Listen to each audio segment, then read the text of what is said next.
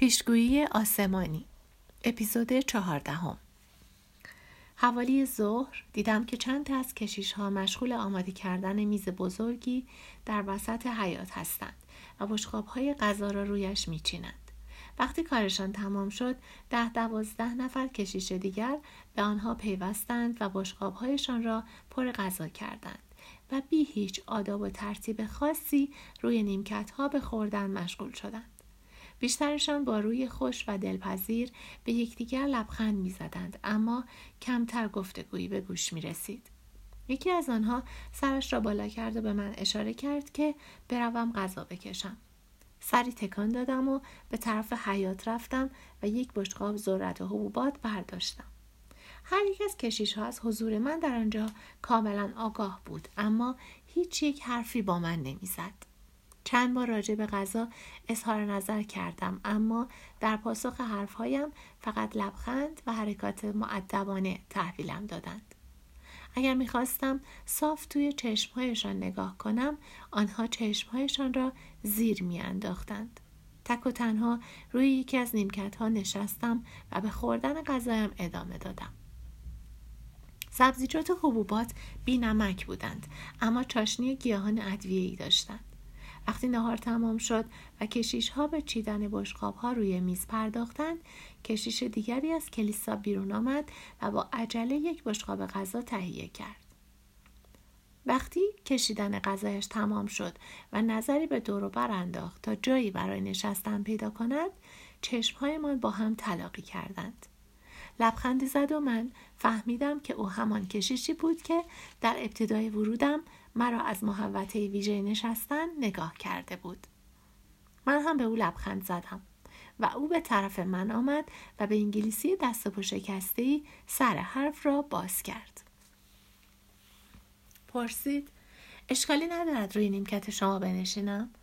جواب دادم خواهش می‌کنم بفرمایید. او نشست و خیلی آرام شروع به خوردن کرد. غذایش را بیش از اندازه می جوید و گهگاه لبخندی به من می‌زد. قد کوتاه و ریزنقش بود با بنیه ترکه و نیرومند و موهای سیاه به رنگ زغال. چشمایش به قهوه‌ای روشن می‌زد. پرسید از غذای خوشت آمد؟ بشقابم را روی دامنم گذاشته بودم. چند لغمه از غذای ذرت مانده بود. لغمه برداشتم و گفتم آه بله.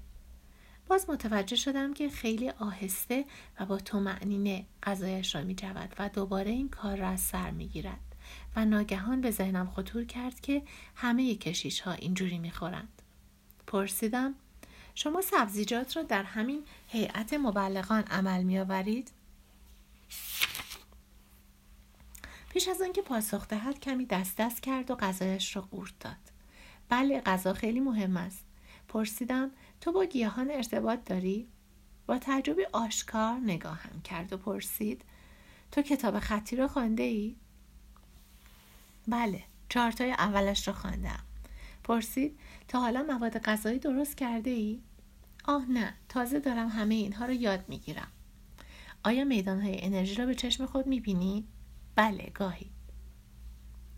مدت چند دقیقه سکوت اختیار کردیم و در این مدت او با دقت چند لغمه دیگر هم خورد. گفت غذا اولین وسیله به دست آوردن انرژی است. سرم را به نشانه تصدیق تکان دادم.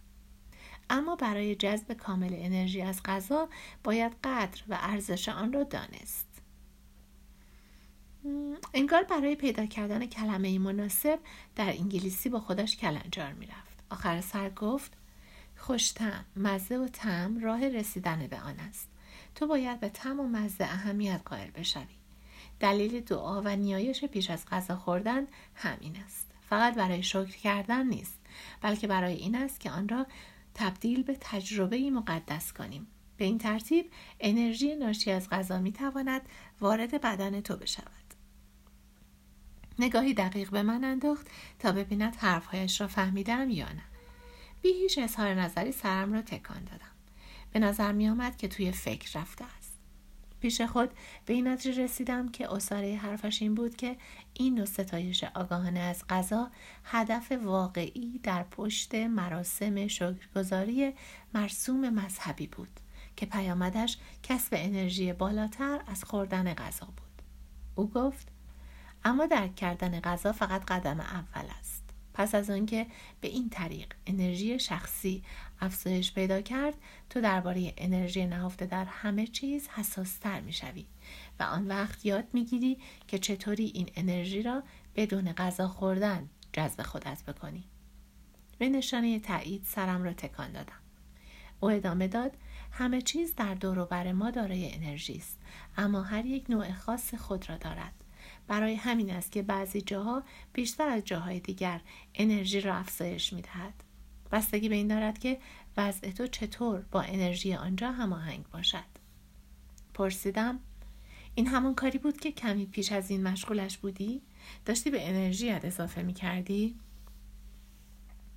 قیافه ای راضی و خوشنود پیدا کرد. بله. پرسیدم چطور این کار را می کنی؟ برای ارتباط برقرار کردن و به کار گرفتن حس درک و دریافتت باید باز و رها باشی. درست مثل وقتی که میدانهای انرژی را می‌بینی. اما تو این قدم را برمیداری فقط برای اینکه احساس بودنت را پر پر کنی. مطمئن نیستم که حرفهایت را فهمیده باشم. از دیرفهمی من ابرو در هم کشید. مایل برگردیم به همان جای جلوس. می توانم عملا نشانت بدهم. گفتم بسیار خوب چرا مایل نباشم؟ او راهی را که به حیات و سپس به محوطه جلوس ختم شد در پیش گرفت و من هم دنبالش رفتم. وقتی رسیدیم او ایستاد و به اطراف نگاه کرد. گویی محوطه را به خاطر چیزی ارزیابی می‌کرد. با اشاره به جایی که در هاش... به جایی در حاشیه جنگل انبوه گفت برویم آنجا. کوره راه را که از میان درختها و بوته ها پیچ می‌خورد در پیش گرفتیم. نقطه ای را در جلوی درخت بزرگی انتخاب کرد که از میان انبوه سرخص ها طوری بالا رفته بود که به نظر می آمد تنه عظیمش روی صخره ها قرار گرفته. ریشه هایش پیش از آنکه سرانجام به خاک برسند دور تا دور و از میان سرخص ها پیچ می‌خورد. درخچه های گلدار از تیره خاص به صورت نیم دایره‌ای در جلوی درخت سر برآورده بود و رایحه شیرین عجیبی از شکوفه های زرد آن به مشام می‌خورد. جنگل پرپشت و انبوه حریر یک دست و نابی از رنگ سبز در چشمانداز پهن کرده بود. کشیش جای تمیزی را در میان بوته ها مشرف به درختی پیچدار نشان داد. و تعارف کرد که بنشینم. خودش هم کنارم نشست. پرسید به نظرت این درخت زیباست؟ بله زیباست. خب پس حسش کن. پس به نظر می آمد دوباره در تنگنای پیدا کردن کلمه است. لحظه به فکر فرو رفت و سپس پرسید پدر سانچز گفت که تو تجربه در بالای کوه داشتی. می توانی یادت بیاوری که چه احساسی داشتی؟ احساس سباکی و اعتماد به نفس و ارتباط می کردم. چه نوع ارتباطی؟ گفتم توضیح دادنش سخت است. مثل اینکه تمامی چشماندازها پاره ای از وجودم بود. اما این احساس چه احساسی بود؟ یک دقیقه به فکر فرو رفتم. چه احساسی بود؟ آن وقت یک دفعه به ذهنم خطور کرد. گفتم عشق. فکر می کنم به همه چیز احساس عشق می کردم. گفت بله خودشه. همان احساس را به درخت هم داشته باش. من به اعتراض گفتم نشد. آخر یک دقیقه صبر کن. عشق چیزی است که اتفاق می افتد. من که نمی توانم خودم را وادار کنم عاشق چیزی بشوم. گفت تو خودت را وادار نمی کنی که عاشق بشوی. به عشق اجازه می دهی که وارد وجودت بشود. اما برای این کار باید به خاطر بیاوری که ذهن و حواست چه احساسی داشت و در طلب چی بود و سعی کنی دوباره آن را احساس کنی. به درخت خیره شدم و سعی کردم احساسات بالای کوه را به یاد بیاورم. به تدریج به تحسین شکل و حضور آن پرداختم. احساس سپاس و قدردانیم به این درخت چنان اوج گرفت که راستی راستی احساس عشق به آن در من زنده شد. این احساس دقیقا شبیه احساسی بود که یادم میآید در کودکی به مادرم و در جوانی به دخترکی استثنایی داشتم که مقصود و مراد عشق نوجوانیم بود. اما با اینکه من به این درخت نگاه می کردم این عشق به خصوص به عنوان زمینه کلی احساس وجود داشت. من عاشق همه چیز بودم. کشیش چند قدمی آهسته عقب رفت و خیلی جدی به من نگاه کرد و گفت عالیه تو داری انرژی می‌گیری. متوجه شدم که چشمهایش اندکی دو دو می‌زند. پرسیدم تو از کجا میدانی؟ برای اینکه دارم می‌بینم که میدان انرژیت بزرگتر می‌شود. چشمهایم را بستم و سعی کردم به احساسات نیرومندی برسم که بالای کوه به دست آورده بودم. اما نتوانستم آن تجربه را تکرار کنم. احساس من تداوم همان احساس منتها از نظر میزان کمتر از سابق بود. این ناکامی سرخورده و دل سردم کرد. کشیش پرسید چی شد؟ انرژیت پایین آمد. گفتم نمی‌دانم. فقط می‌دانم که نمی‌توانم مثل دفعه پیش با قدرت و نیرو این کار را بکنم. او فقط به من نگاه کرد. ابتدا از سر تفریح و سرگرمی بعد با بیقراری. چیزی که بالای کوه تجربه کردی یک موهبت یک موفقیت بود. نگاهی به شیوه نو بود. حالا باید یاد بگیری که تنهایی این را تجربه کنی. هر بار یکم. قدمی دیگر به عقب برداشت و دوباره نگاه هم کرد. حالا بیشتر سعی کن. چشمایم رو بستم و سعی کردم که عمیقا احساس کنم. عاقبت این احساس دوباره بر من آرز شد. با تلاش برای بالا بردن این احساس و هر دم افزودن بر آن به این حالت ادامه دادم. توجهم را روی درخت متمرکز کردم. او ناگهان درآمد و گفت این دیگر خیلی عالی شد. تو داری انرژی می‌گیری و آن را به درخت منتقل می‌کنی. صاف به او نگاه کردم. دارم آن را به درخت پس می‌دهم؟ او توضیح داد. وقتی تو زیبایی و بی همتایی چیزها را ستایش می‌کنی داری انرژی می‌گیری. وقتی به مرحله رسیدی که احساس عشق کردی آن وقت می توانی آن را کاملا از روی اراده پس بفرستی. مدتی طولانی با درخت خلوت کردم. هرچه بیشتر حواسم را روی درخت متمرکز کردم و به ستایش و تحسین شکل و رنگش پرداختم به نظرم آمد که به طور کلی عشق بیشتری نصیبم می شود که تجربه غیر عادی بود. در نظر مجسم کردم که انرژیم سرریز می شود و درخت را پروپیمان در بر می گیرد اما دیگر نمی توانستم آن را ببینم. بی آنکه مرکز توجهم را عوض کنم. متوجه شدم که کشیش برخواست و عازم رفتن شد. پرسیدم وقتی دارم به درخت انرژی می دهم چه حالتی پیش می آید؟ او درک و برداشت خود را مفصل شهر داد و به نظر من همان پدیده ای آمد که وقتی سارا در ویسینته انرژیش را به آن پیچک انداخته بود شاهدش بودم. هرچند سارا موفق بود از قرار معلوم نمی‌دانست که برای اینکه فرافکنی انرژی انجام پذیرد حالتی از عشق ضروری است.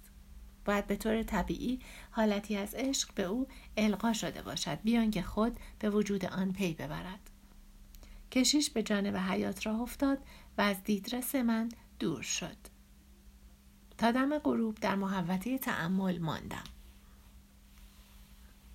وقتی وارد خانه شدم آن دو کشیش با حرکت سر معدبانه سلام کردند آتش قرنده سرمای غروب را پس می‌زد و چند چراغ نفتی اتاق جلویی را روشن می کرد. هوا از بوی سبزیجات یا شاید هم سیب زمینی و سوپ آکنده بود. روی میز کاسه سفالی چند قاشق و بشقابی بود که چهار تکه نان ما در آن گذاشته شده بود. یکی از کشیش ها برگشت و بیان که نگاهی به من بکند رفت و آن یکی همچنان چشمش به زیر بود و سرش را به ظرف مسی بزرگی که روی اجاق کنار آتش قرار داشت تکان می‌داد. دستگیره از زیر سرپوشش بیرون زده بود. به محض اینکه چشمش به ظرف مسی افتاد کشیش دومی پرسید به چیز دیگری هم احتیاج داری؟ گفتم چیزی به نظرم نمی آید متشکرم. سری تکان داد و او هم از خانه بیرون رفت و مرا تنها گذاشت. در ظرف را برداشتم. سوپ سیب زمینی بود. بوی خوب و خوشمزه ازش می آمد. چند ملاقه پروپیمان از آن را توی کاسه ریختم و پشت میز نشستم. بعد آن بخش از کتاب خطی را که سانچز بهم داده بود از جیبم درآوردم و آن را به قصد مطالعه کنار بشقابم گذاشتم. اما سوپ انقدر خوشمزه بود که حواسم کاملا رفت پی خوردن. وقتی از خوردن فارغ شدم بشقاب ها را توی لگن بزرگی چیدم و با حالتی هیپنوتیزم شده به آتش خیره شدم. تا وقتی که شعله ها فروکش کرد. آن وقت چراغ ها را خاموش کردم و به رخت خواب رفتم. صبح روز بعد در حالی که احساس می کردم حسابی جان گرفتم و کاملا سر حال هستم از خواب بیدار شدم. بیرون مه صبحگاهی در حیات پیچ و تاب می‌خورد.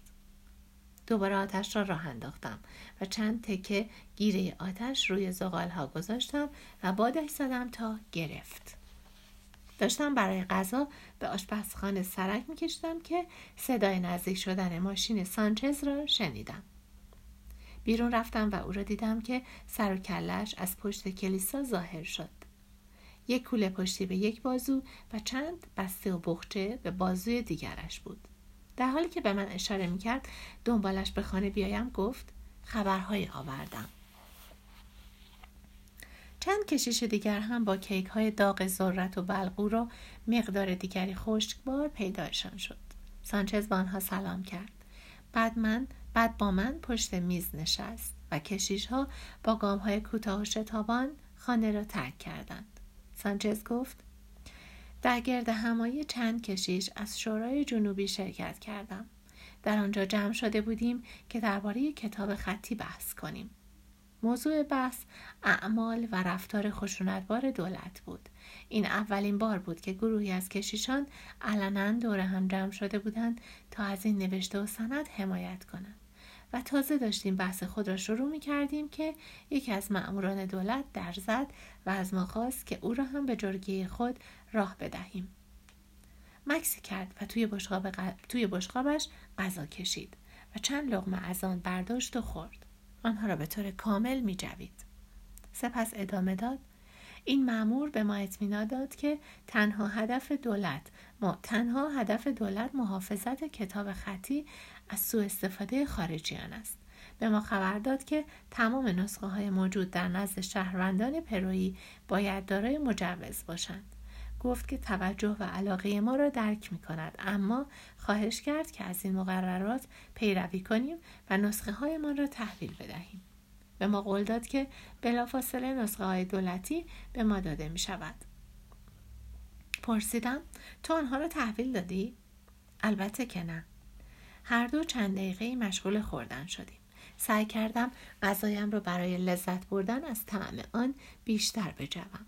او حرفش را از سر گرفت. ما ازش درباره خشونت و شدت عمل کولا توضیح خواستیم و او گفت این که این عکس عمل در برابر مردی موسوم به جنسن لازم بود. مردی که چند تن از افرادش عوامل مسلح از کشوری دیگر بودند. گفت که آنها در نظر داشتند که بخش کشف نشده کتاب خطی را پیدا کنند و آن را بدزدند و از پرو خارج کنند. برای همین دولت هیچ چاره جز دستگیریشان نداشت. هیچ اشاره به تو و یا دوستانت نکرد. شما حرف آن مأمور دولتی را باور کردید؟ نه. نه که باور نکردیم. وقتی رفت به جلسه خود ادامه دادیم. توافق کردیم که روش و مشی ما روش مقاومت خاموش خواهد بود. ما به تکثیر نسخه ها و پخش آنها با رعایت احتیاط ادامه خواهیم داد. پرسیدم آیا سران کلیسای شما اجازه این کار را به شما می دهند؟ سانچز گفت نمی‌دانیم. رهبران کلیسا مخالفت خود را با کتاب خطی نشان دادند. اما به طور جدی در مقام تحقیق و پرسجور بر نیامدند که چه کسی در این کار دست دارد. نگرانی عمده ما بابت از بابت کاردینالی است که در منتها علیه شمال اقامت دارد. کاردینال سباستیان. او در مخالفت با کتاب خطی آتشش بیشتر از همه داغ است. رک و سریح در جلوش ایستاده و خیلی هم نفوذ دارد. اگر او رهبریت را متقاعد کند که بیانی های سفت و سخت صادر کند آن وقت باید بنشیم بنشینیم و تصمیم بگیریم که به مسلحتمان باشد. آخر چرا اینقدر با کتاب خطی مخالف است؟ میترسد. چرا؟ مدت هاست که باهاش حرف نزدم. همیشه از پیش, پیش کشیدن مسئله کتاب خطی پرهیز می‌کنیم. اما به نظرم او فکر می‌کند که نقش بشر صرفا پذیرش جهان و قفلت و پرهیز از عرفان و علم معنوی است. فقط ایمان مهم است. فکر می کند که کتاب خطی وضع موجود را برهم خواهد زد. رشته های اقتدار کلیسا را در جهان از هم خواهد گسست.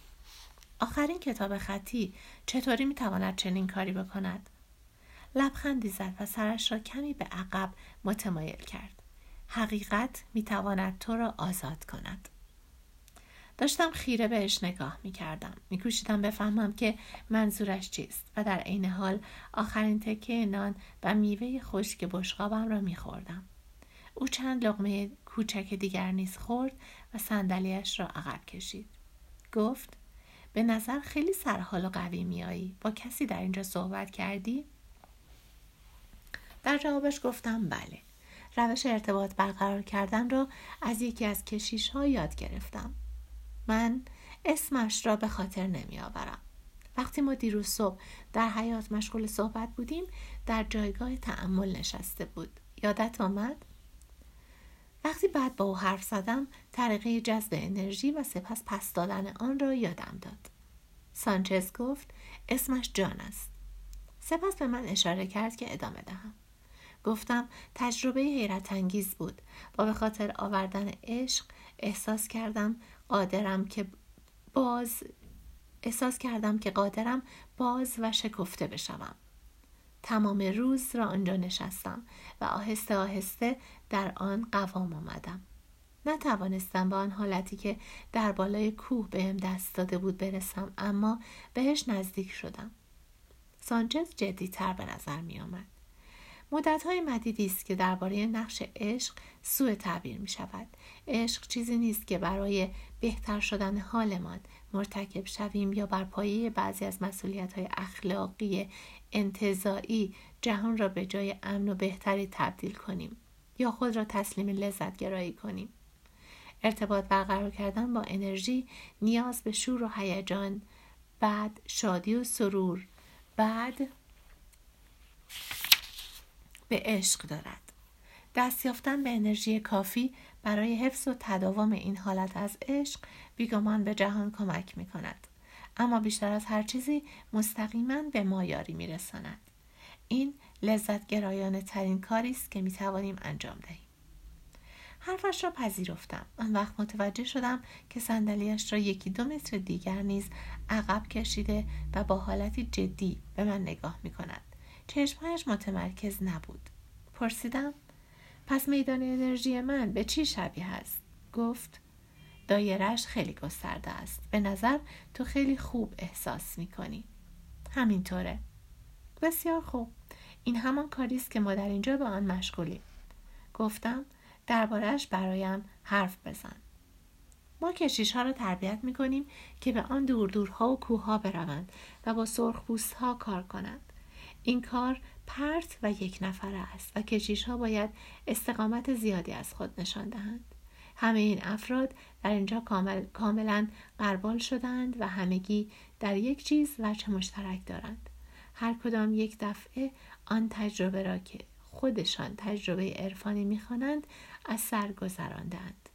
و در ادامه حرفایش گفت من سالهای سال روی این نوع تجربه مطالعه کردم. حتی پیش از آنکه کتاب خطی در میان باشد.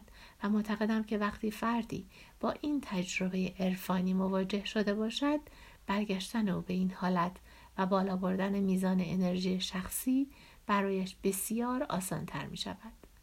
دیگران هم می توانند ارتباط برقرار کنند اما زمان طولانی تری می خواهد.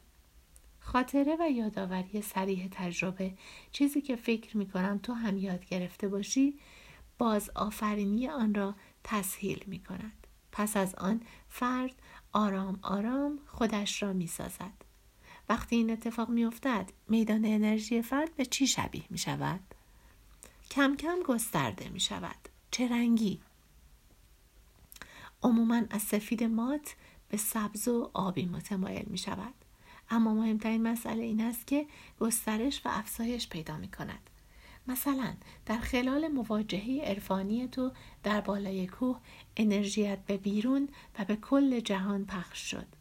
اساسا ارتباط بر اساسا ارتباط برقرار کردی و انرژی را از تمامی کیهان جذب کردی و در عوض انرژی تو هم منبسط شد تا همه چیز و همه کس را در بر بگیرد. یادت میآید که چه احساسی داشتی؟ گفتم آره احساس می کردم که انگار تمامی جهان بدن و جسم من است و من فقط سر یا شاید هم دقیق تر چشم های جهان بودم. گفت بله. و در آن لحظه میدان انرژی تو و جهان یکی شده بودند. جهان جسم تو بود. گفتم در خلال آن مدت یاد و خاطره عجیب داشتم. به نظر می رسید که یادم می آمد که این جسم عظیمتر این جهان من چگونه شکل گرفت و پدید آمد. من آنجا حضور داشتم. دیدم که اولین ستاره ها از هیدروژن ساده تشکیل شدند. و آنگاه دیدم که ماده پیچیده تر از نسل های متوالی این خورشیدها پدید آمد فقط خود ماده را نمی دیدم ماده را ارتعاش های ساده انرژی می دیدم که منظما حتی به مراحل عالیتر و پیچیده تر تکامل پیدا می کنند. در این هنگام بود که زندگی آغاز شد و تا مرحله تکامل یافت که بشر پا به عرصه وجود گذاشت.